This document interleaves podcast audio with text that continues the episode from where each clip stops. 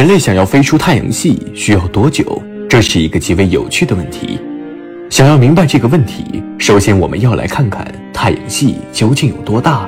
我们的太阳系是一个单恒星系统，太阳是整个星系唯一的恒星。在太阳以外，是我们所熟知的八大行星，以及位于八大行星之间的小行星带。这是人类在早期所认知的太阳系。随着人类观测手段的提高，特别是在冥王星、系神星、妊神星的矮行星发现之后，我们发现，在海王星以外，还有一片辽阔的区域，在这个区域被称之为柯伊伯带。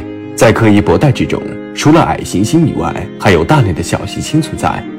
然而，柯伊伯带也并不是太阳系的边缘，在柯伊伯带以外，还有一片更加广阔的云带世界，它就像一个气泡一样，包围着我们整个太阳系。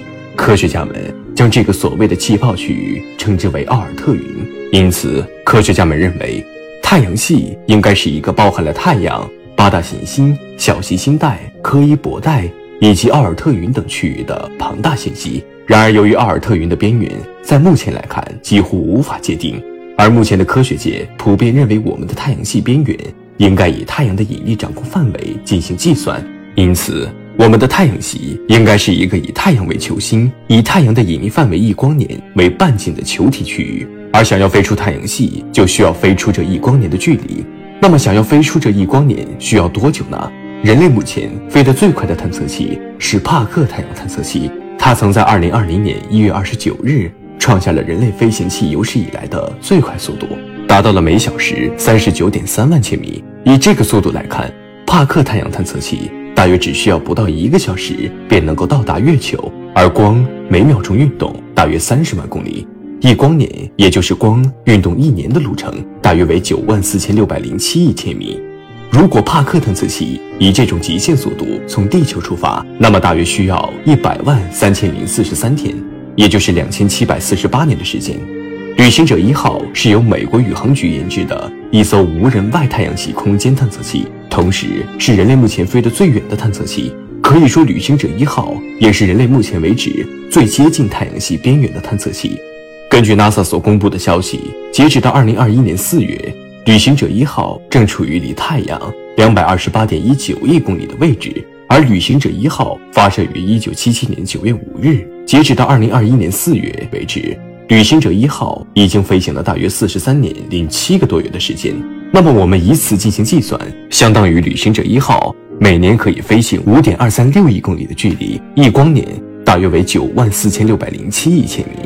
因此，旅行者一号想要飞出太阳系。大约需要一万八千零六十九年，减去已经飞过的四十三年零七个月，因此旅行者飞出太阳系大约在一万八千零二十五年后，也就是公元一二八四六年。飞机是人类在地球世界中最快的交通工具，也是目前普通人有可能乘坐的人类最快飞行器。一艘普通的民航飞机时速大约为每小时九百千米。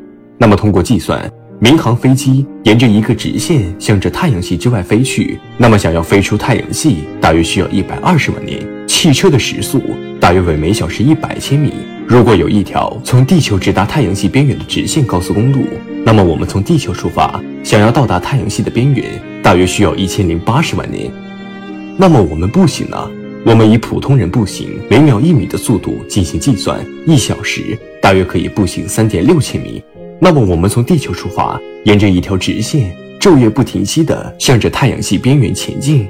那么，想要到达太阳系的边缘，大约需要三亿年。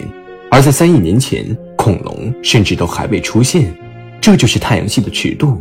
穷极人类目前最先进的科技，都需要数千年。因此，按照人类目前的科学水平来看，我们想要飞出太阳系，是一个几乎无法实现的事情。而无法飞出太阳系。就意味着我们对于宇宙的认知只能停留在望远镜观测阶段，也就是我们如今对宇宙的一切认知都只是看出来的，而这种看必然有着极大的局限性，我们无法真正的了解我们的宇宙。然而，更加令人绝望的是，我们的太阳系也仅仅只是浩瀚宇宙中最微不足道的一片区域。目前可观测宇宙的直径就达到了惊人的九百三十亿光年。